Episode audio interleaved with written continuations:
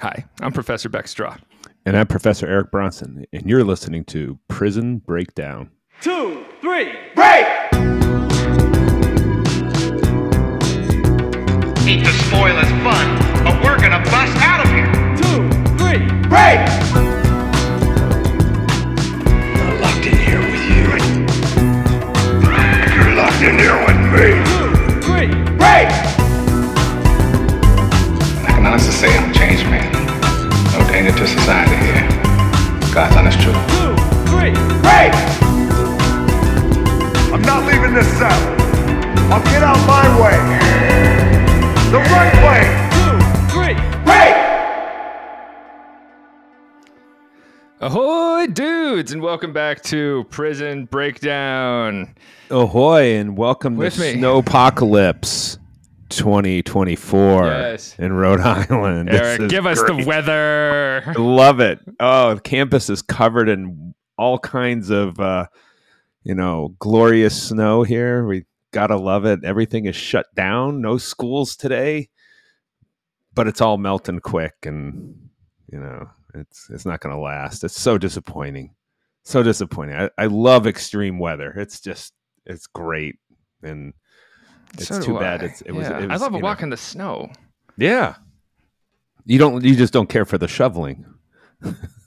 No, no, no, no. As as, uh, as Eric knows, uh, my body has been broken today by extreme shoveling. Extreme shoveling. I love that. Extreme shoveling. we do could we make a have- sport out of shoveling. I, Yeah. Did Did you get a TikTok of this? I- I No, think- but I bet you and I could out shovel a lot of people. I, I think I, I want I want to be on your team for the shovel Olympics. yeah, I, this is something that we need to start up. Extreme shoveling, and uh, I, I believe the way that we get that going is through social media and just you know longest toss, right? You- Oh, yeah, you know, yeah, yeah. Where you heave the snow off your blade. yeah. This is like that lumberjack Olympics that Yes. we used to have in Alaska. I don't know if it's a bigger thing. Is it? I I don't know. I, it doesn't. Don't Canadians still do it where they climb up those poles and slide down? You just wonder how they're not splintered up in their crotch. I don't, Yeah, they, they have a lumberjack. Producer Britt, weigh in. Yeah, yeah. They, they have one. Uh, I I want to say they have it on like an ESPN three or something every year, but they do like log rolling. Uh, they do like uh, a, uh, like wood chopping. They're just like lumberjacky lumberjack sports. I think my favorite one of those is the one with where they actually have the chainsaw. Yeah, Like I, that to me, just a you know, it's kind of like uh, other motorsports. You're, you're riding a motorcycle. The machine's doing all the work. You're just trying to hold on for dear life and split a log. Do you ever watch like those jugglers who juggle chainsaws and wonder how they got good at this in the first place? I, I think about that anytime I see somebody who's like very talented at doing something very dangerous, like like chainsaw juggling or like juggling stuff that's on fire.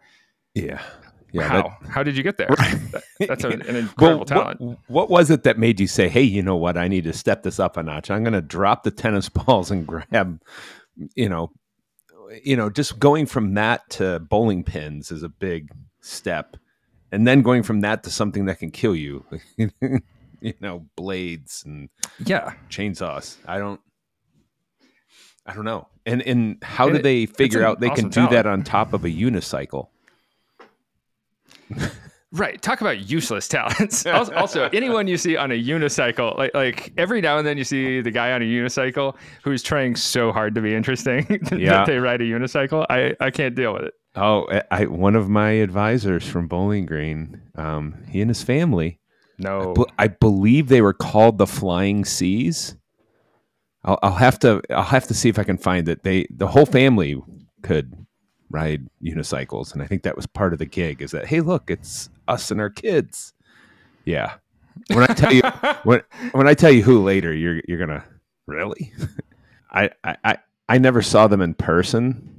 You know, um, even though you would you would associate, you know, circus and freak shows coming to Bowling Green, Ohio, to uh, to put on some kind of performance. Uh, because you know we were we were the home of the national track tractor pulling championships each year. Uh, but no, I I never saw them perform live, so I don't know if they if they went around from carnival to carnival or circus to circus. I it just uh, never never got around to seeing them in person. Oh, that is interesting. Yeah, yeah, it's fun stuff. Fun stuff. Now, producer Britt, do you know anyone who unicycles regularly? Um, I have no less than two friends who unicycle regularly. One of one of, one of them actually has a um a viral video on YouTube of them playing uh the accordion, playing the Zelda theme song on the accordion while unicycling through the forest. Is this is this the, the same one who who rides the unicycle dressed up as Darth Vader playing the Death March No, on the accordion? a different person entirely. oh wait, no, wait, they do that with uh, they do that with bagpipes. Never mind. Yeah, yeah, um, yeah, different person entirely. Also, the the co-host of uh, several of my other podcasts, um, also unicycles and juggles. So uh, that's that's double the shame there. Wow, what Uh, what a talent! Uh, uh, That's that's interesting. I had no idea that was a that was a thing for. Uh, shout to Pat. Yes. This is that's, That is wild. It's good stuff. Good stuff. Are, are we are we ready for a little news off the razor wire? Bring it. Fresh news, hot off the razor wire.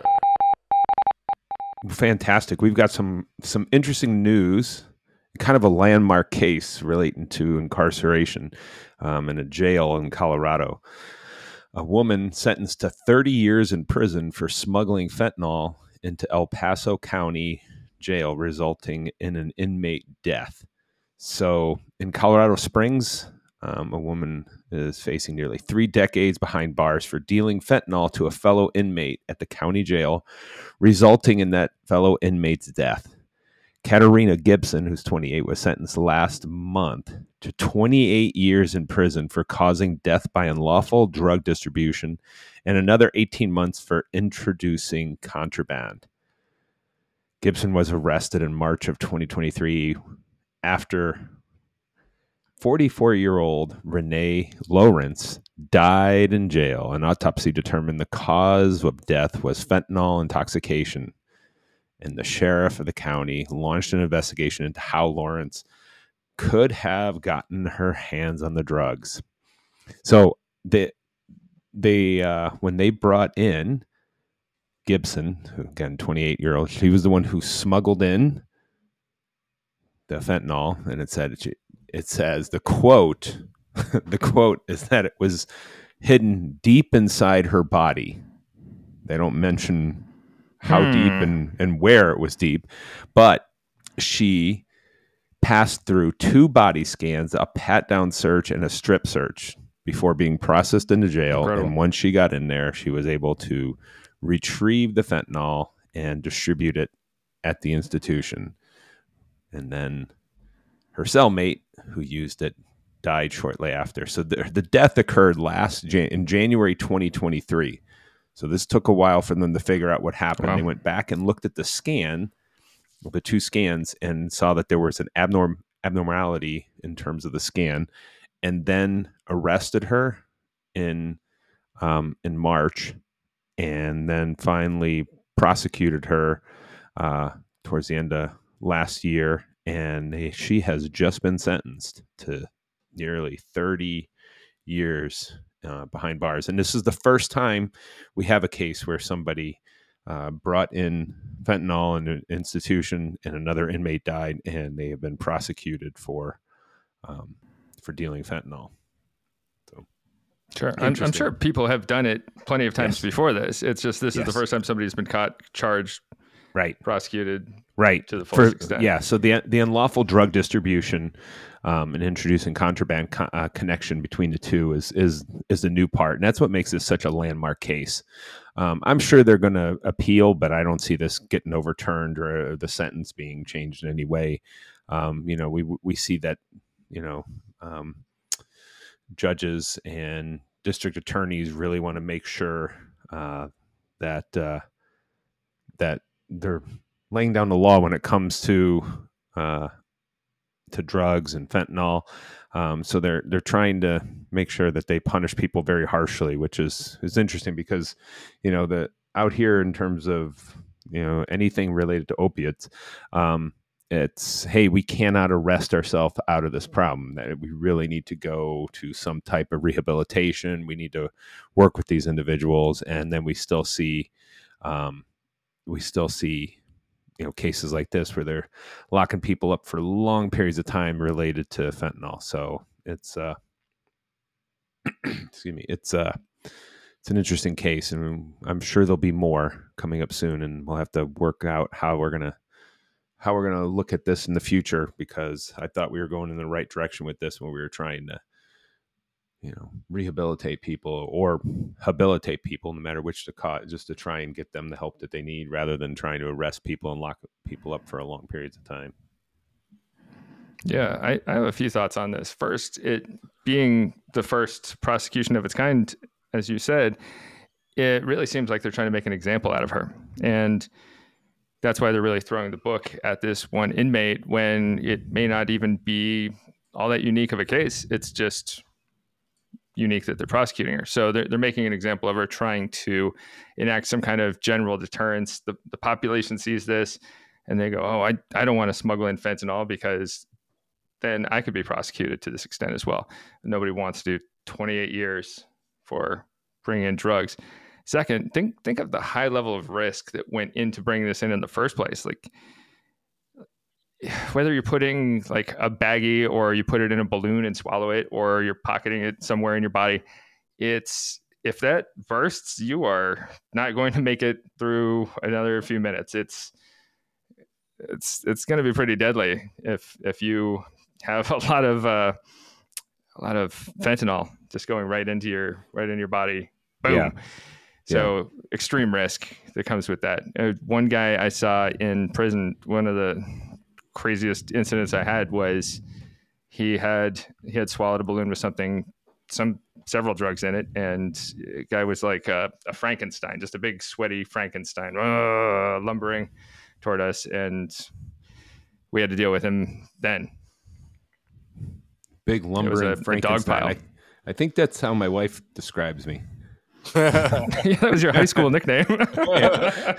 that's what, that's what my wife's nickname for me. But it's it's interesting. Uh, my my wife was a speech therapist in a in a hospital uh, for many years, and uh, one of her clients uh, or patients that she had to see for for rehab was an individual that had swallowed a balloon of cocaine that opened up in their stomach, and it really did a good job of frying this individual's uh, brain. And yeah, it you know that's a that's a tough case to work because there's just there's no you know trying to get to a point where you're improving an individual so that you know that they can eat that they can you know drink fluids without aspirating um, and that that's that was the, her main goal is to try and work on that rather than trying to get somebody to be able to speak again um, it was can they eat and can they drink um, more than anything so that they take feeding, feeding tube out. That just just like basic motor functions trying to yeah. rehabilitate that that is wild. Yep yep sure is. It's awful. It's awful. Well that's all the news Indeed. for today. That's all the news we deserve. Okay. Have we been naughty you have. You've been a bad boy. At edit point, please. Are you sure? I mean, we are going to New Orleans together, right? one double bed for the three. Maybe we can request one. We could get like a triple bunk bed for the three of us. That'd be cool.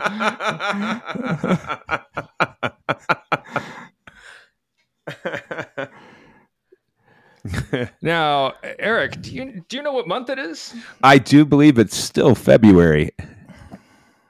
In fact, tomorrow. Do you know I, what that means? Yeah, I think it it still means it's Family February or February Family, or are we doing something related to that ridiculous day that exists tomorrow because of Hallmark? Family February. I sense a new song coming on. I'll, I'll, I'll just put some some reverb on your vocals, and you'll be happy. Don't worry. All right, family. Yeah, I'll be very happy with that. Thank you.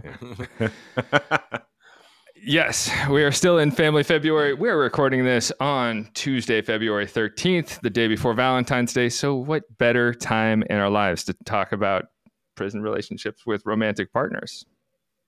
I love it. This is great. What a perfect what a perfect topic for for this time of year. Now, Eric, do you know what the number one pro- problem?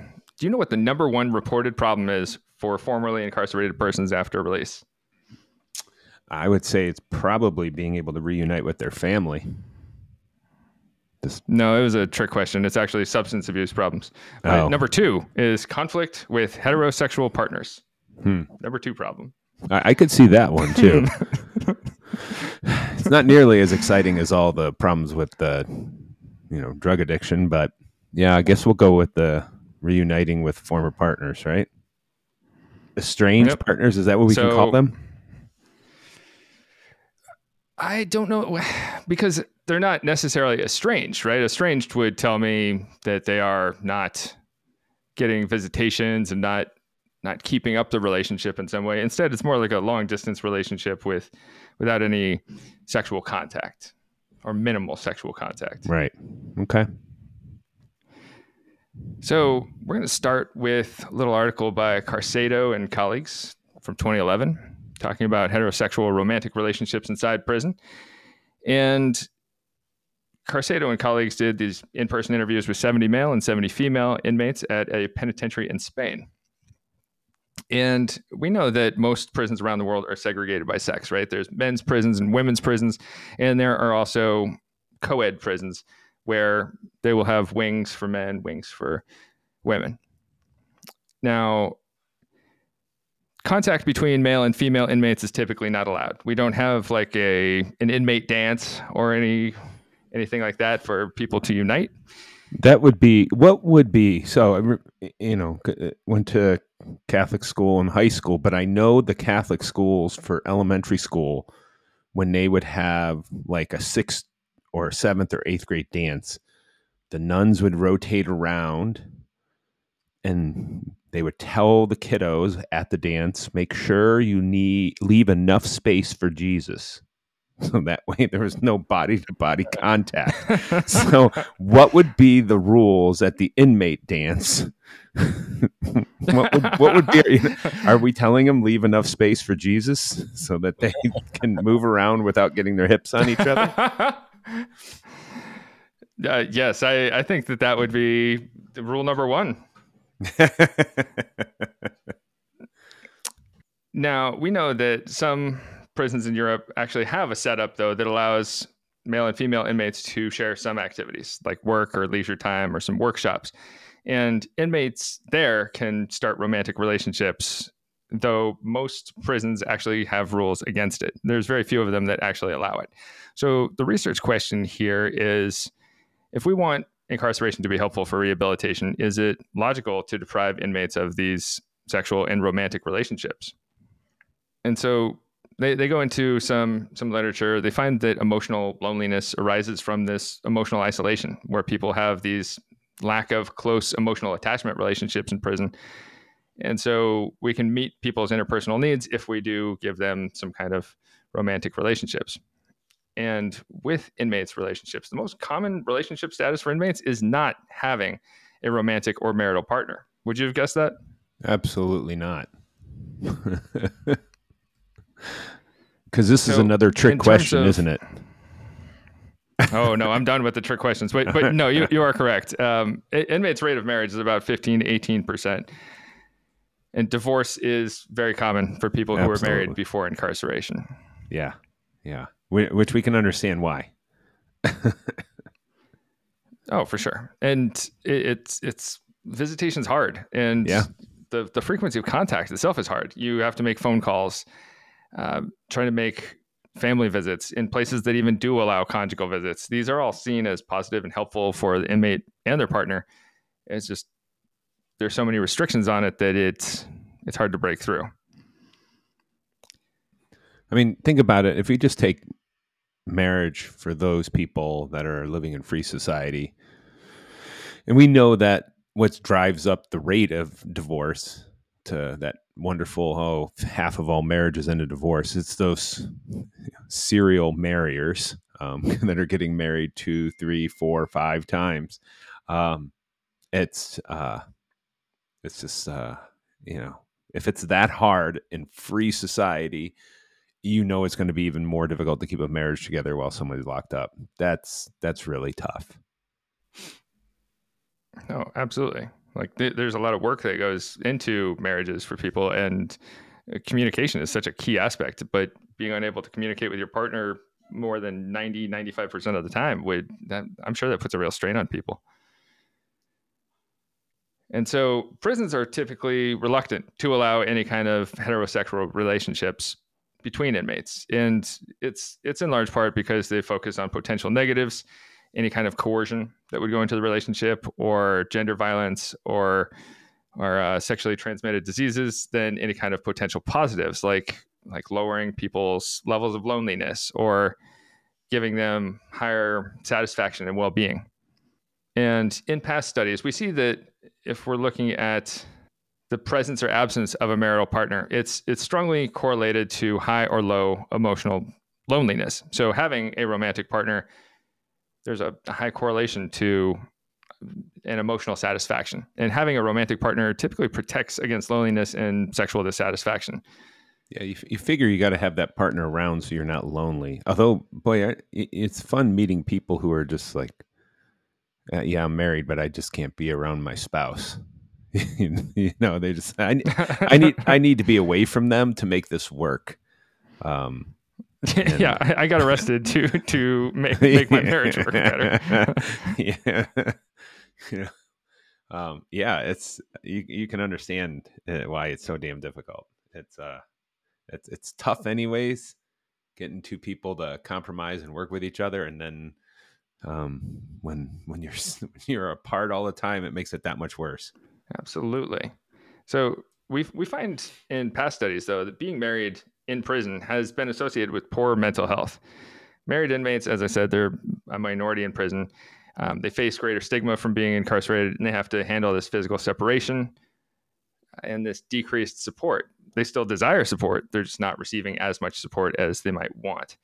And so, when we look at a sample of incarcerated young male offenders, they find that when they receive less practical or less emotional support from their girlfriends, it's related to difficulties with their mental health.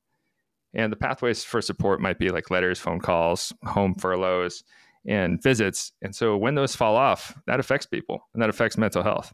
So it's a double-edged sword. Like the close close romantic relationships can be this source of positive feelings or it can be a source of strain for many people. Yeah, and you, you know, whenever whenever we have uh you know any types of relationships that aren't going well, you, of course it's going to wear on individuals' mental health, and then obviously with inmates, they're not getting mental health treatment that they that they might need. And there's not a counselor available, you know, like like they would need if for people in free society to go to you know, weekly or monthly, so that they can discuss or vent or get some guidance on, you know, how to work things out with their significant other, and uh, so that just builds that stress and anxiety up while they're incarcerated. Certainly. And you might look to other inmates for advice, and maybe other people around you don't necessarily have the healthiest relationships. And on top of that, there's these prison norms that would more often than not prohibit sharing of a emotion and sharing of vulnerable feelings. So you might feel like you're you're trapped. You you don't have this outlet to to express your frustration in your relationships because other people, while even though other people are experiencing it, and it might be a more common thing, making yourself vulnerable is just harder to do. And and the other thing that goes along with that is, you know, obviously the key being communication. We're we're not gonna we're not we're not gonna classify those people that are incarcerated as the best at communicating with others, which sometimes explains why why they are where they're at because you know, rather being able to talk through a situation, maybe they got into a little bit of a rage and things turned physical. um, and it could be with that significant other, um, making it even more difficult um, for them to communicate because there's already you know uh, a history or um, some past issues for them. So yeah, it's it's it's uh, you know taking this population that doesn't have the resources is not going to get counseling or treatment on how to work through situations. Uh, it's tough. So, the authors of this study actually suggest that romantic relationships with other inmates could be positive in a way. There's less physical separation, there's potentially more frequency of contact. If we're both trapped in this prison, we're both here, maybe it could be helpful to have some kind of relationship that's more mutual. The hard part is it, it's really hard to detect coercion, and when that would be in place in a romantic relationship and to monitor like to make sure that there's no violence going on in the relationship anything like that. But outside of prison we do find research finds that having a partner can have a positive effect on well-being depending on the, the quality of the relationship. But married people and cohabitors often have better health better psychological well-being life satisfaction and quality of life so the study finds that short-term inmates, people who were there for less than two years, they showed more general loneliness, and inmates with less total time in prison had more social loneliness. And the aging inmates, though, the people who were the the long timers, they had a higher probability of having a confidant in prison. A confidant. I, we need we need we need more confidants in in society. You know. Yeah, we, do. Hey, I, I've got you Like- two. Who else yeah. do I need? Well, that that's Oh, my really- wife. Yes. you are just screwed. But it's if we're your confidants. but you know, we got to look at things as you know an inmate mentor. I like that. You know, having a inmate mentor. But I have seen uh, at most institutions, you know, when you arrive at a when you leave the uh, classification um, institution in each state, and what happened when you go there from jail, you go to a classification center normally, and they classify and make sure you're going to an appropriate level institution. Once you get to that institution, they all have some type of inmate orientation to welcome you to the institution, learn the rules of the institution. Um, I have seen some that are run by inmates, and those seem to be far more effective than the ones that are run by staff. Because obviously, if the staff gives you an, or- an orientation, it's going to be here are the rules, follow the rules, and that's that's about it. Where the inmate orientation, here are the unwritten rules. Here's how things happen. Here's how you keep yourself out of trouble. Here's what you need to do to make your time here a little bit easier, more productive. You know, here's what to look out for. Um, so it's uh, it's something that uh, I wish more Department of Corrections would institute because you know it, it's a it's a fantastic program and it, you know gives some inmates an opportunity to give back to individuals um, and that they uh, they're they're teaching folks how to how to you know do their time a little bit easier. Yeah, I, I like that a lot actually. Having somebody who's been there, especially taking an older inmate, taking somebody who knows what the system looks like and taking somebody under their wing to not necessarily teach them like crime or anything like that, but teach them about hey, here here are the rules and here are the unwritten rules. And the Suffolk County House of Correction uses something called the Peace Unit, which they, they got the idea from Connecticut prisons and Sheriff Tompkins of Suffolk County actually went to Germany, I believe, and toured some prisons there. And it's it's an interesting model where it's it's like an intensive unit. They only take young men and a handful of older men, and they, they pair the young men with the older men as a mentorship program to help them get through their stay in, in jail or, or prison. It's a weird house of correction model there, where it's the maximum sentence is two and a half years. But what they do is it's programs running all the time. They actually have like big screen TVs and a PS5 or PS4 in, in the unit. So the guys can hang out and play games.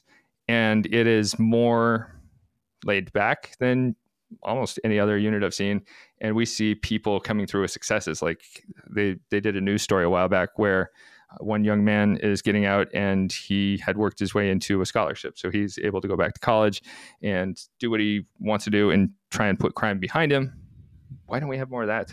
That's an awesome idea. Right. Well, we know why we don't have more than that because America doesn't like that. We want to see, you know, people want to see individuals punished. They like punitive measures, and the more the more harsh we can be, the, more they're happy. Because and but you know, obviously, we want to keep it hidden. They don't want to see it. So something like this that is um, maybe costs a little bit more to do is a little bit progressive. America doesn't like that. That I mean, we we need to get to a point where. Um, I mean, we're educating enough Americans to understand that most of these individuals are coming back in society, and here's a program that works. Um, you know, it's for some reason Americans don't seem to have a problem with dog pilot programs. I think they see the benefit to the dogs, so they're like, all right, we'll accept this. But when it comes to almost any other program, other than learn to read and GED, it's hard to convince them to support something like this. Yeah, you're you're certainly right. Even though it it can go such a long way in reframing somebody's life Yeah. and getting them out of a life of crime. If we want to really address the crime problem, address the roots of the crime problem, Right. like lack of education, lack of opportunity structure, and so many people aren't supporting that because they're they're reframing people growing up in disadvantage as people who are undeserving. Maybe Right. people are committing crimes because they they don't have the same opportunities and they don't have the same skills because they're not taught that. They don't have the same education. And so they, they get framed as undeserving after they commit a crime, even though they're just people. That sucks. Yeah. Not a great Definitely. system. No, it's not. It's not. So let's let's roll back to the study. We got 140 inmates, 70 men, 70 women. They're aged between 20 and 62, and 42% had no partner. 15% had a partner outside of prison. 43 had a partner inside the same prison. And so they did interviews with each participant uh, that were 60 to 90 minutes for the first interview and then 30 minutes for a second interview. The findings show that women had more partners inside the prison. The majority of men had no partner, but more men had a partner outside of the prison than women did. And the findings show that gender, relationship status, neither of those successfully predict loneliness, general health, or physical health. That's uh But gender ends up being a more important predictor of social loneliness and the quality of social relationships than having a partner status at all. Partner status is this significant predictor here, though. It's a predictor of romantic loneliness, sexual satisfaction, quality of life, psychological health, and how you feel about your environment. I, well, I, I don't know that uh, the inmates are going to feel all that good about their environment no matter what. Um, but yeah, we could see how it how it might reduce the the pains of imprisonment a little bit, right? Um, it's uh, having having Yeah. some partner, um, but you know y- you can kind of understand. You know, it makes sense that the female inmates have more partners. You know, for the male inmates and being in this, um, you know, this this tough environment where being physical and you know um, putting on that guise that they're tough um, just they if in any way they let that down and and even just to talk to people or show emotion in any way see, is seen as weakness um, you can understand why why the male inmates do not bond with one another um, to to talk or um, or to have friends. I mean and I, you know, same thing goes on in free society, right? Men don't have the same type of friendships um, that that women have. You know, they're just, you know, th- men have buddies, right? They don't have friends. They have people that they'll go golfing with, but they don't open up to them and say, "Hey, you know, I'm I'm experiencing this." Whereas women will be far more open with their friends and and far more revealing and and trusting. Um, so th- this makes complete sense, even even over in in Spain. Yeah, absolutely. I, I forget the the text or article I, I read this from, but when I used to read a lot of gender lit working on my dissertation years ago, in a couple of sources, it would say essentially what you're saying, where where men usually build their friendships around more structured activities. We're going to hang out and talk about cars, or we're going to watch the game, or we're going golfing. Uh, whereas uh, women's relationships don't have as much of that, and there is more like emotionally vulnerable and revealing content in there, uh, which can make for a richer bond. For yeah, it, it's say you know, women's relationships are, are are deeper and they're they're real. Whereas men's, you know, if we call it friendships, um, they're they're pretty superficial. Um, in, in terms of you know, and a lot of it is you know, a man's not going to turn to another man when when the going gets tough. You know, because that again, that might show a sign of weakness. You know, he can't can't show emotion to other men. You know, it's one one of the un, unwritten rules that men are supposed to live by. So, um, now you, you got to wonder about the impact of a of uh, of a show like Ted Lasso, which I know has nothing to do with prisons and relationship, but where you're you're having a sport that throughout most of the world is is the number one sport, and here's somebody coming in, and the whole theme of of him being a coach to these you know these guys that are supposed to be seen as very masculine is breaking down those hyper masculinized uh, roles and, and stereotypes that they can't open up to other men um, and, and, talk to them about uh, you know their their feelings or whatever. It's uh, you're gonna wonder if maybe that's gonna you know lead to some type of change in the future at least in in certain pockets of the world I have to hope so. And like getting rid of this stereotypical, it, it, it's all a product of culture and social construction where we're subject to these these stereotypical sex roles that we have imposed on us. And it's it's all bullshit though. You peek behind the curtain you realize oh it's it, it's all made up? Uh, okay. So we can actually act however we want to act with people and we shouldn't actually hold ourselves accountable to oh, we're just going to sit around and talk about cars and nothing deeper. I, I, I can't handle something like that. You get a much more fulfilling relationship yeah, out of it. Absolutely, because my, my depth of knowledge of cars isn't isn't all that great. I can tell you if it has four wheels or not, and so and even then I might be wrong from time to time. That's so, not a wheel, Eric. no. but you can understand why this is this is so tough for for inmates um, you know, if you think about the world where they came from, for for many of them, um, again, they come from you know hypersexualized worlds where they are supposed to dominate everything in life, whether it's you know females in terms of sexual partners or you know not letting another male um, inch inch in on whatever it might be, whether or not they're moving drugs or um, if they're getting into fights, they're assaulting one another, if they're if they're thieves, it you know men or other are, are threats to them. Um, you know, it's I, I read something recently that that I thought was interesting, and you know, um, it was some type of it was some type of book on uh, on parenting. And of course, you know, because I'm I'm horrible at everything in life, but I'm trying to work on the parenting thing. And you know, I one of the things I, I'm I'm you know I, I can now convey to my kiddos is that understanding that their father is the only male in their life who ever wants them to be better than themselves. So it makes sense that no other man is going to look at another man and say, "Yes, they're better than me. I want them to be better than me." You know, fathers do that with their sons, and that's the only male they do it to. It was a very interesting piece that that I really saw that about, and it's you know goes into you know us being so competitive with one another and always wanting to one up one another. Um, and you know that's just i think for inmates and the individuals um, that live in tough environments where that image is so important because they don't have something else going on um, that they don't have a stake in conformity um, that just really rings out to be true that no one's better than me and i will always be tougher and willing to prove that I'm tougher. That is a really interesting insight. And as a sporto, do you see that like team sports or even more individualized sports, do you see that it accentuates that even further for children? Yeah, yeah, I would think so.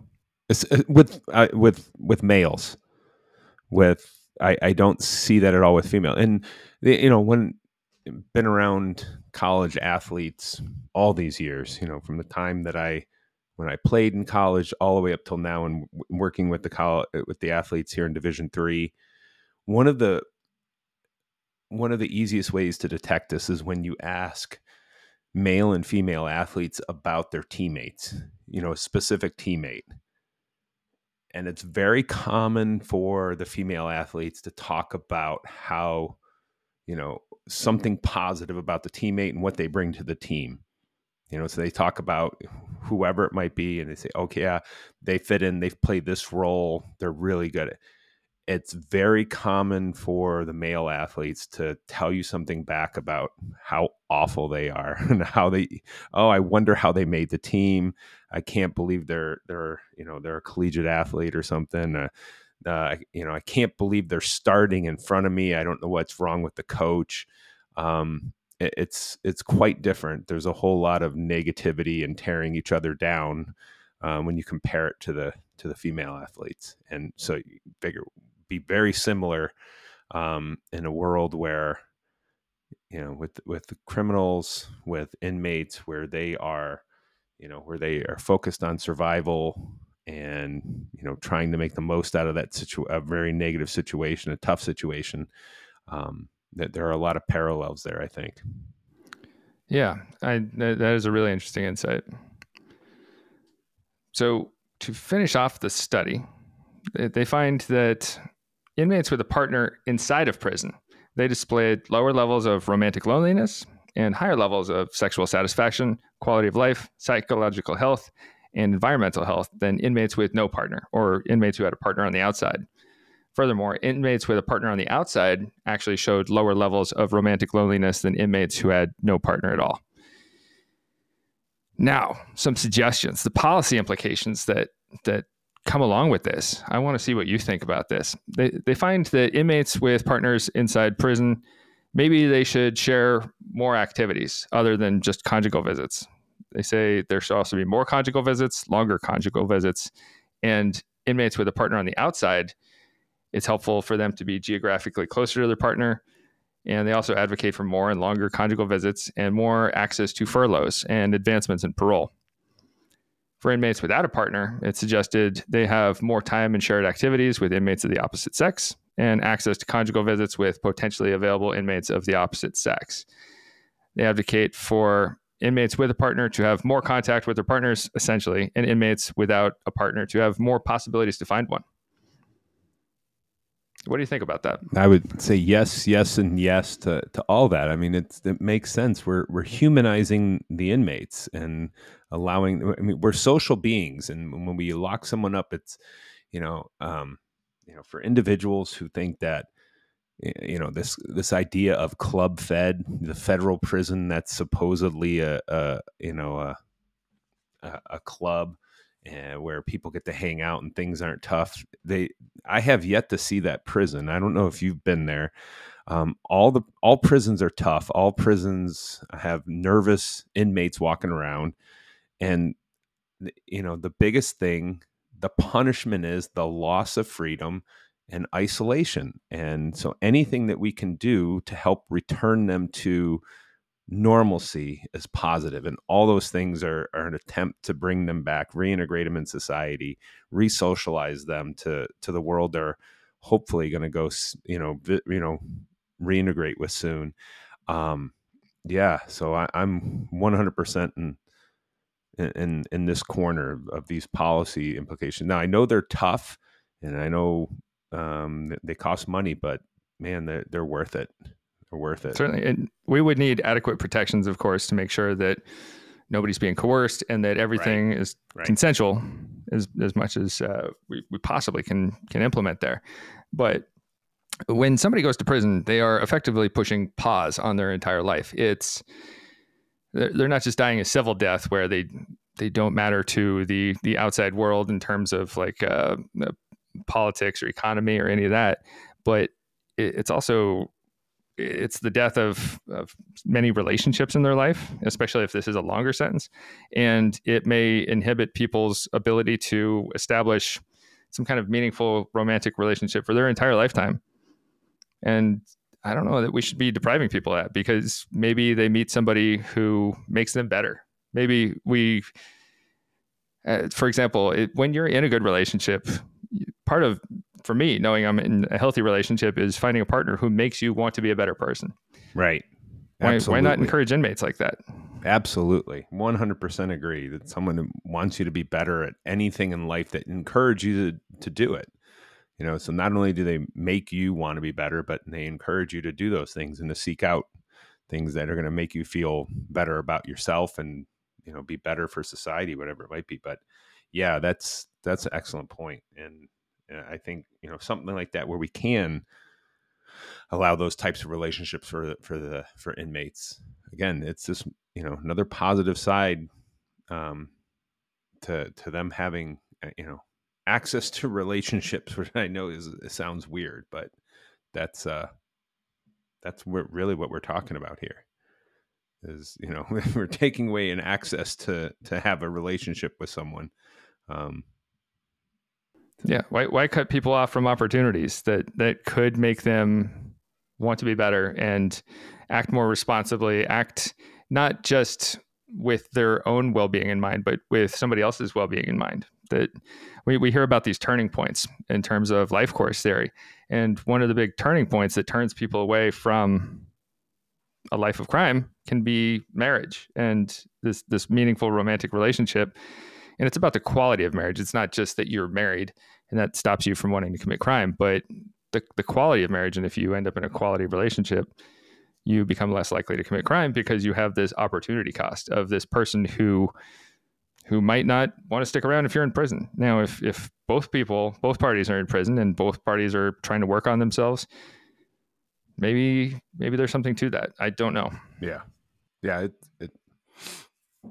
it would be great if they they could stay together, but I mean, hell, it's like I said earlier, it's hard enough on the outside. I can't imagine, um, you know, how hard it is for individuals while they're locked up to keep that marriage together. But it sure would be positive for the inmate if somebody did stick around for when they do reenter society to know that they were going back to a, a healthy relationship or a relationship where it has the possibility of, of building positive um, aspects in their life. It, uh, Indeed. So let's move on to our next study by Beer and colleagues from 2007, which examines the effect of relationships on female offenders' well being and behavior while they're incarcerated. This study examined 211 adult female inmates from a Midwestern DOC that's unidentified. And they find that female inmates experience more isolation from the outside world than male inmates. And childcare ends up being such a significant source of stress while imprisoned. It's something like 75% of female offenders are mothers, and often they're going to be the primary caretakers of minor children. Women who are serving longer sentences often have a harder time adjusting than women serving shorter sentences.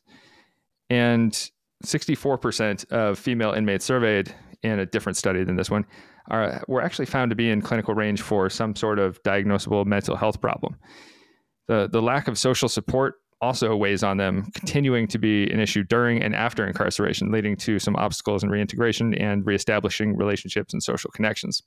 So, what this looks at is it looks at relationships within the prison with other inmates and relationships with people outside of the prison, like family.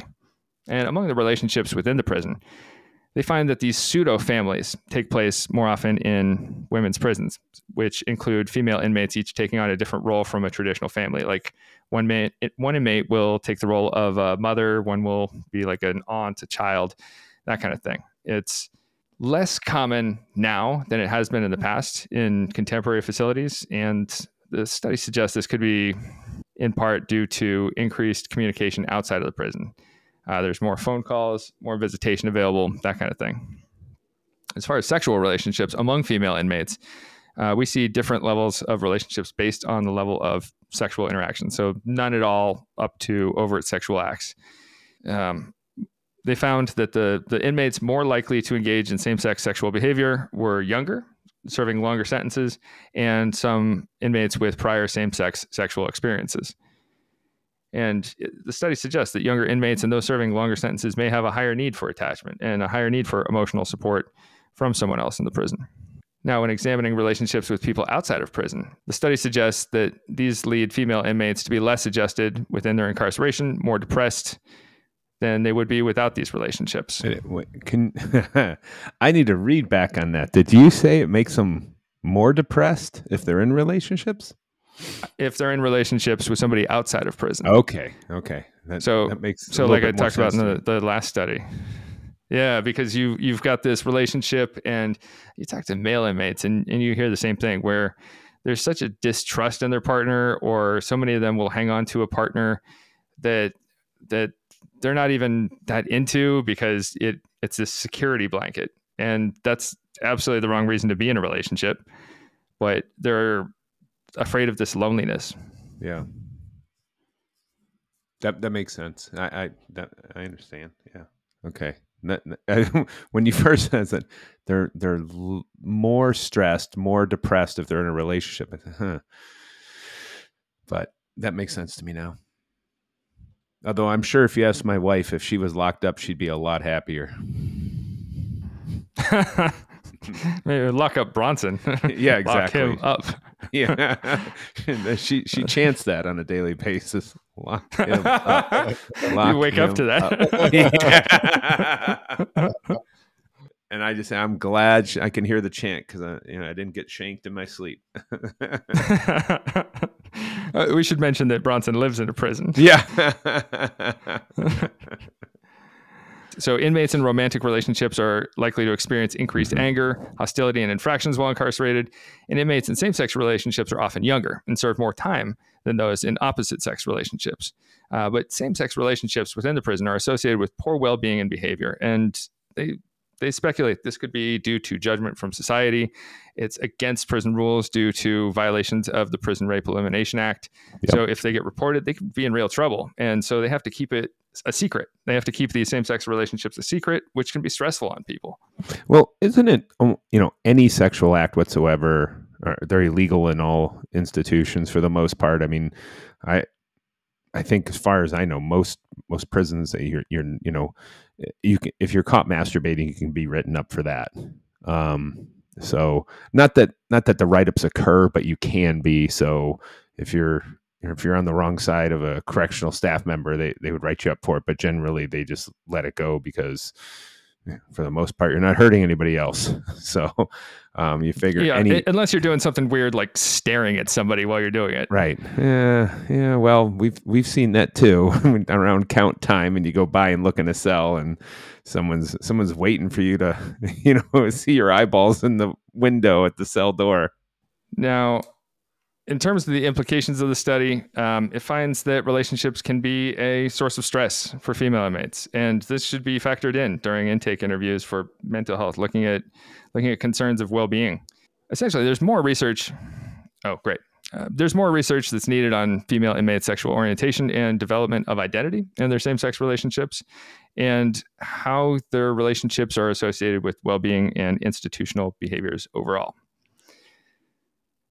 Now, let's get to the meat of it. This one is the study. Vladu and colleagues from 2020 Benefits and Risks of Conjugal Visits in Prison, a systematic literature review. They reviewed 17 papers from 12 different studies. All but three of them were from North America. They're essentially looking at the effects of conjugal visits on mental health and well being. And defining conjugal visits, it's adult prisoners whose partner is not incarcerated and they're given private visits where sexual intercourse is possible. Now, we know that this is not allowed in U.S. federal prisons. This right was first allowed in Mississippi, where conjugal visits, the, the right to have conjugal visits for inmates, ended in 2014. We only have four states that still have potential for conjugal visits it's California, Connecticut, New York, and Washington. Now, we, we talk about conjugal visits as a thing like we think that in, in the, the popular culture, it seems like they're more widespread, possibly due to the influence of office space mentioning conjugal visits. But they're they're really pretty restricted if only four states are doing it. Right. No, I think it's I think it's a pop culture topic. You know, people like to joke about it. I, you know, for for folks that are you know that like to talk about, um, you know, sexual acts and and inmates. Um, you know, it's always a fun fun joke. You hear comedians talking about it all the time, right? They they're always making jokes about, you know, things going on in prison, and uh, it uh, it, you know, it's they're so rare, so it, it's amazing that they're so popular and you know in in society that everyone everyone knows what the hell you're or, or has an idea about what you're talking about when you say it. Um, even though they're they are so rare. So they're so rare now. But some some of the results here are pretty interesting. Uh, one study found that prisoners who had access to conjugal visits felt closer with both their wives and their children than prisoners who did not. Often it will be like there will be a trailer on prison property, and like you're allowed to have like a weekend visit from your spouse and child. Another study found that conjugal visits are actually associated with a decrease in reported rape and sexual assault in prisons. And this is found in the states that permitted conjugal visits. It also improves inmates' well being, their marital relationships, their institutional behaviors, and their post release success. How, are you feeling about conjugal visits so far based on these results? I, I as I as I said, it I, it humanizes folks. You know, it, it keeps them in touch with society and reminds them that there are things that aren't, you know, concrete walls and and, and steel frames around them at all times, and that it is possible to be connecting with someone from the outside and stay connected with them, or know that they are going back to someone who who is still connected with them when they reenter society. Uh, they're you know they're useful useful tools for the administration as well because they can help you know it, it's something that they can you know dangle out in front of the inmates as a as a privilege you know i know we had when i was working in kentucky we had furloughs. And that was one of the things we would remind the inmates hey you got a furlough coming up. Let's make sure you're you know not getting in any trouble. And it you know generally the inmates who were up for them got them um, because they were behaving. Um, so you know, and uh, obviously those were generally reserved to people who were getting closer to to release. But it was a great thing for for them to be reintroduced to society. Absolutely. So it, it's not all sunshine and roses. There are some studies that find no effect, though, too. Uh, one study initially finds a positive relationship to family stability and negative relationship to prison violence. And then there's a later study using the same data that actually finds no relationship between conjugal visits and violence. But we did find at least that self reported family stability is higher with conjugal visits in the study. And there's another study that states maybe visitation is meaningless and it's not beneficial due to the circumstance in which it takes place, which no matter what, you are still in the context of the prison. People are on prison grounds. You are still under the watchful eye of the state who's standing right outside that trailer monitoring.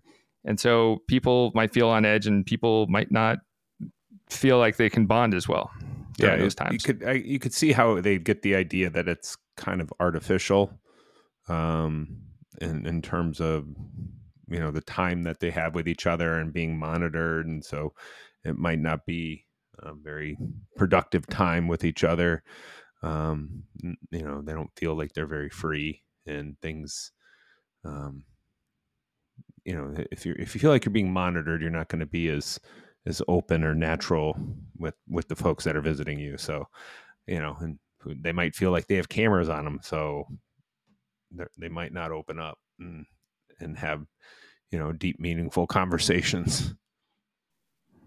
Sure. Uh, now if if we're looking at attitudes Staff attitudes were only studied in the United States, but it should be noted that people working in prisons with conjugal visits, the staff tend to be more favorable towards the potential for conjugal visits. Prisoners' attitudes were also mostly positive, but there was some concerns in California about prisons using the visits to control inmates' institutional behavior. One of those, you better be good, or else we're going to yank this privilege from you. Yeah. Yeah that that's the problem with any of the with any privilege is that they it gets dangled but um and inmates feel like they can't be free but um so yeah. on the whole the study finds that conjugal visits have these modest positive effects for health and for behavior and also reduces assaultive behaviors within the prisons. We also find that there's benefits for society as well when family cohesion is supported. And the societal benefits are likely through like reintegration processes from like keeping these families together while somebody is incarcerated there's little evidence of negative effects one negative effect that's potentially there that the authors recognize is that partners may feel coerced into these visits, and it can be overwhelming for some Yeah. people at times because it can make the relationship itself feel institutionalized. Right. Like if if the primary in-person relationship I'm having is on that trailer on prison grounds, maybe it like we were talking about a moment ago, it, it feels like we're on the watchful eye of Johnny Law, and that's that's not great on my relationship. Yeah, absolutely. And and and I think you gotta I, I realize this, this thing about this relationship. So for you know, because generally we're speaking about men who are locked up and and the and their their partners on the outside. You know, if we have the the average relationship with a female on the outside, you know if if that is an opportunity for the male inmate to have a conjugal visit the, the amount of pressure that inmate will put on that woman to come in to have that conjugal visit has to be overwhelming and so at that point they could feel like it was a negative experience for them Yeah, and it, it opens the, the the conversation more up to like consent and coercion, and that's that's not great because it, it is taking place under these these contexts where everything is forced to some degree. yeah So that, that can be, I'm sure that's a strain on people's relationships too. Um, Yeah. Interestingly, there's a lack of research on conjugal visits from other continents outside of North America, despite its support and more widespread use. Europe itself views conjugal visits more from this like rights-based perspective. It's it's seen as like an inmate right rather than a privilege or a means to control behavior. But we just don't see very much research on it coming out of Europe. that that's really But it can be they- helpful. they they see it as a right you know that you know relation you have a right to your relationship and and you know some type of and trying to maintain that relationship. I, that's very interesting um especially coming from, you know in, a lot of europe they have you know well not a, a lot you know several places in europe they have much higher rates of divorce than the united states. And so you figure um, maybe they're just trying to keep these people together you know as a last ditch to keep their divorce rates lower. But um, it, it could also be that you know these other countries are just far more community based than we are and not as punitive uh, you know as the united states which is what i would lean towards they just you know they they, re- Yeah, they see them as, as human you know see them as human. They give them more autonomy. They're actually thinking about the lives of the person once they're once they're out of prison and how prison is going to affect their lives. And that's that's awesome. At, at least like as awesome as prison is going to get. And we do have some more forward thinking prisons in the United States, but it's more pockets rather than we can speak about the prison system as a whole. And so the, the idea of conjugal visits, the, the article sums it up saying it can be useful to rehabilitation and reintegration rather than a means of control. And it can also help reduce generational imprisonment. There's also some benefits and detriments for the visiting partner themselves. Imprisonment and the process of imprisonment can take a toll on the family and on the partner of the inmate, and it can be detrimental due to travel. When you go into the prison, there's going to be a lot of personal searches or if the relationship itself is toxic that's that's tough. And there we don't have those contexts in the prisons to tell us like how how toxic a relationship is or isn't. And we need more research about the safety and well-being of partners involved but staff attitudes are also very important and should be subjected to further research. Staff are often more accepting when they are working in a prison where conjugal visits are already allowed and they they might in part have these positive attitudes they speculate due to the decrease in sexual violence in these prisons. Prisons with conjugal visits also just on the whole they have better disciplinary records which i'm i'm all for that. Yeah definitely we got to keep try you know keeping those records is extremely important. So yeah, Yeah. absolutely. Uh, one one last article i'd like to touch on. Keller from 2017 wrote something called how to have a jail wedding in three minutes. There's a lot of obstacles to get a marriage license for incarcerated people you have to have a ceremony. It's non-negotiable. You can't just have people sign off on a thing. You have to have a ceremony and it's often very short. Once the ceremony is over the inmate has to return to their cells.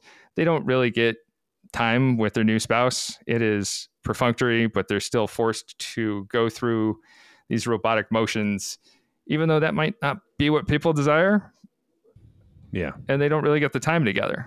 Right. So I don't know. The whole thing sounds a little rough to me, and maybe that needs to be hammered out and given a little more thought. It's uh, uh, when I was in Texas, um, we had uh, a guest speaker at one of my classes who um, she met her husband uh, through a pen pal service. He was on death row. Um, they they they corresponded back and forth for a while, and then um, then they got married in in in one of those very short services, like you mentioned. Um, but they had spent a total of, I think she said like 28 minutes or 30 minutes together in person um, at, at different points. So because he was on death row, they couldn't have in person, uh, normal in person visitation uh, in Texas. Um, they were only allowed to do the, you know, kind of like that weird teleconference where um, they they video conference the real low quality screenshots or, or, or uh, images of each other and then talk talk uh, on the phone to each other. But it was uh, it was very interesting to, to listen to them talk about the how little you know how little time they had at all, and they had been married for several years. I think it was like six or seven years at that time. Um, I wish I still had her contact information so that I could, you know, you know, see if she wanted to join us. But uh, yeah, she's one of those met, met him online, um, and he, had, you know, he's locked up for life and, and, until he's executed. Wow, it would be fascinating to hear her perspective and and Yeah. hear about like what rights and privileges the prison actually actually offers. It's and it's it's such a losing proposition because you can't really make a life with this person that you're married to. You might love them, want the best for them, but you're so prohibited from from the get go that it's hard to. It must be so hard to have a foundation on that. So they she actually wrote a book and it's entitled Prisoners of Love, a guide to for anyone wanting to cultivate wait, wait, let me let me make sure I, I have the whole the whole title correct. Prisoners of Love, a guide for anyone wanting to cultivate, maintain, and strengthen relationships with loved ones during times of incarceration. Um, yeah. Yeah. That's it's, uh, fascinating. I, I think this sounds like a future book report for the podcast from Eric Bronson. really? You're going to make him do some work? yeah, yeah, him, him is you, you know. yeah, me too. I gotta make a theme song for a book review now. Yeah. oh, I've actually got a, uh book review coming next time around. Okay, Oh. theme song for. uh Do we do we have a name for the segment?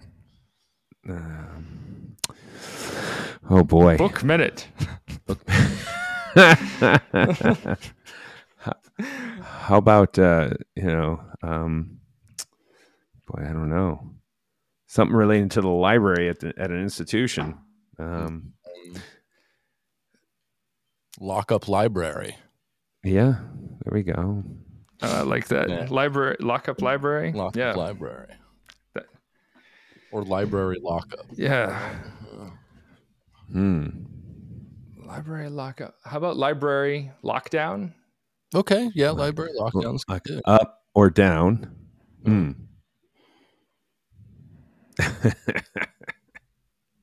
Something to think about. We'll we'll discuss it Yes. after the podcast. Yeah, yes. sorry, sorry to interrupt. Well, no, no, and, and you're No, the creative. no. You're the creative juices in this show, so we we're going to rely heavily on you to come up with something. All right, I'll I'll figure something out. Library lockdown.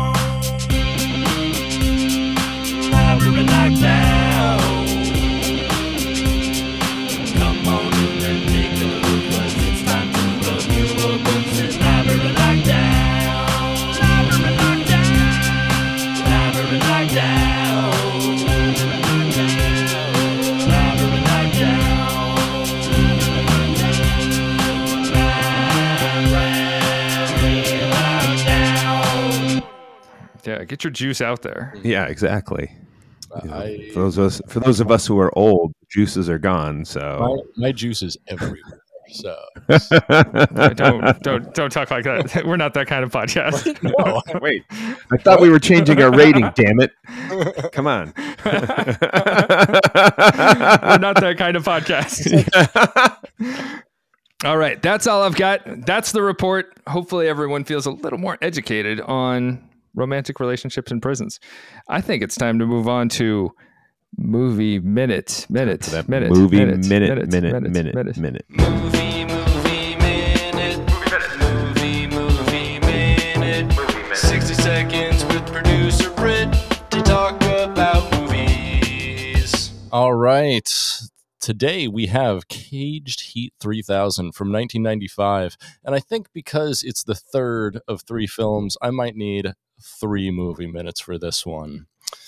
Here we go. Put 180 seconds on the clock. Caged Heat 3000 from 1995, like its predecessor, Caged Heat 2 from 1994, has no connection to the prior films, except all three take place in a women's prison. Well, Cool. there are both a women and men's facility here. In the future, in the year 3000 AD, we have electric chairs for boobs, pretty sho- solid shower scenes, some great zoom shots, and once again, a women's prison only populated by softcore porn actresses. Led by actress heard of Lisa Boyle, who is surprisingly both a serviceable lead and also very pleasant to look at. This movie shocked me occasionally, mostly with the use of the hard N word from white people in a way I really hope doesn't still exist in a thousand years. Other than that, you have some fun violence, hazing, some decent fight scenes, a warden bent on subjugation, and a very weird prison administrator with deep sexual perversions, both of whom made some fabulous acting decisions that kept their performances very watchable. Now, what sets this Caged Heat apart from its prequels is that filmmaker Aaron Osborne, only responsible for one other film ever, which was Craw, the sea monster from Full Moon Pictures, he, Oh. he absolutely understands how to make an exploitation film. How? By exploiting things. This movie has by far the most nudity, violence, humor, sleaze, and perhaps most importantly, shower scenes of any of the it honestly felt like the first time the franchise really delivered on its premise and its promise. This is the best Caged Heat film, and honestly, probably the best film in the women in prison genre that I've seen, at least. I'm glad I stuck to the trilogy, if only to see Caged Heat 3000. It rocks three and a half soups. nice. Three and a half. Wow. That's incredible. That's so our I have a highest couple of questions. Well, that's our highest rating yet. I That's our so. highest rating yet for any movie. That's impressive. No. I had a good time. I had a, a real good time last night watching this one. I have two questions for you. Absolutely. First, can you tell us more about the electric chairs for boobs? How does that work? Oh my gosh! So there's ju- there's just a scene where they have uh, the the main girl, I think her name's Kira, um, like she's like being tortured by this perverted like prison administrator, and he has her hooked up to like this kind of electric chair thing, but it's like an electric chair bikini. So she has like these like like a chastity belt kind of underwear, you know, like the chastity belt from Robin Hood Men in Tights. It kind of looks like that, and then on top of her Sure. boobs are like the housings for two floodlights with like the wires ripped out, outed around her. What? That's that's like the electric chair the boobs, and she gets shocked, and it like uh, Uh. shocks her boobs, and it goes. Yeah, yeah. Next question. yeah. Second question How does the year 3000, so it takes place in the year 3000, how does the year 3000 figure into the film? So it it does take place in the year 3000. So it takes place on like a s- in a space prison colony. Um, and Ah. then the, the prison warden is running to be like the president of like you, the, the galaxy or some shit like that. And so he's trying to make his prison look really, really good and stuff. Um, yeah, it's uh, so I, I think it takes place in the year 3000, but also at the same time, I want to say there was a line in the film where uh, a girl's like, "Yeah, locked up for 20 years, get out in 2198 or some something like that," and I was like, "Wait, wait, what?" And I just chose to ignore it. Um, okay. so yeah, I uh, you know, it, it's it is like a sci-fi adventure. It does take place like in space technically, although that doesn't really play into the plot very much. Um, yeah, it was, it was just a nice, fun sci-fi kind of cyberpunk take on the women in prison genre. And it was like so absurd and silly and violent and like just like full of nudity that uh, after a while I was like, okay, I'm on board. Like this movie knows what it's doing. It knows exactly what it is and what it's supposed to be, unlike the previous two films. I- I'm so happy to hear Now- that it, it ended because you you always hear that the second or third movie are Mhm. never as good as the original, but this is this is clearly the pinnacle of the of the Caged Heat series. Right. Absolutely. Yeah. That's fantastic. I love to hear that. So Except I've heard. You know, I'm sorry. What? no, no, go for it. So I, Professor Beck uh, is Professor Beck. yep, that's right. that's, yeah, That's you just right. call me Beck. no Professor. Um, Yeah. uh, All Well, right. Professor Beck over here uh, has told me uh, that you, Judge Bronson, have a movie sentence for me. I do. I do. And this is this is coming off of a uh I- I guess you could say uh a suggestion from one of my students who said that it's that it's awful.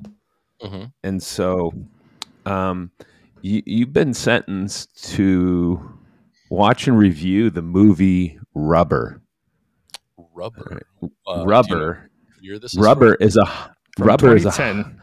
A homicidal car tire discovering it has destructive psionic power gets its sights on a desert town once a mysterious woman becomes its obsession so a woman becomes the obsession of a car tire and Karina Longworth of LA Weekly gave it a review and said it's batshit wonderful.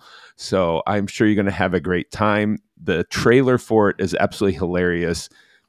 Um, it's rolling down the middle of the road. A police squad car comes up behind it, and it tur- it turns around as if, it has eyeballs on that side of the tire, and then begin rolling again. I mean, this looks unbelievably ridiculous. So I hope you enjoyed as much as you enjoyed Caged Heat 3000. I, I hope so too. No, Judge, he, he- this is a sentence Oh, I'm, I'm sorry. Yes, yes. You were supposed to suffer for the crime. yeah, for the crime For of, the crime of enjoying caged heat. of So- being our producer. Look, look at the reviews of this on Letterboxd. It looks like it's like pretty evenly tied between having like below two star reviews and four star reviews, which is just the kind of movie I like. Wonderful, wonderful. I'm glad to hear it.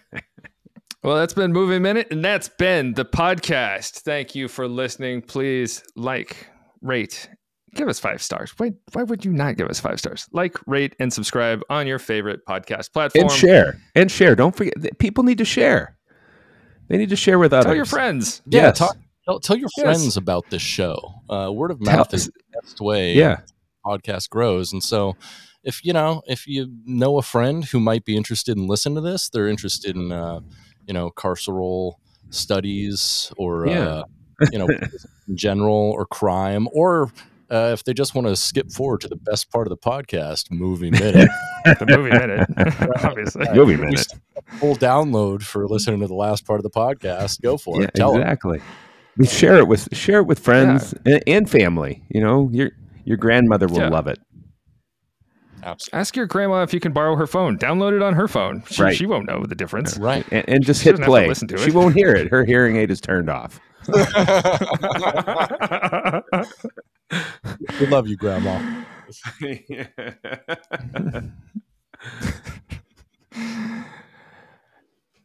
All right, Eric, I think that's your line.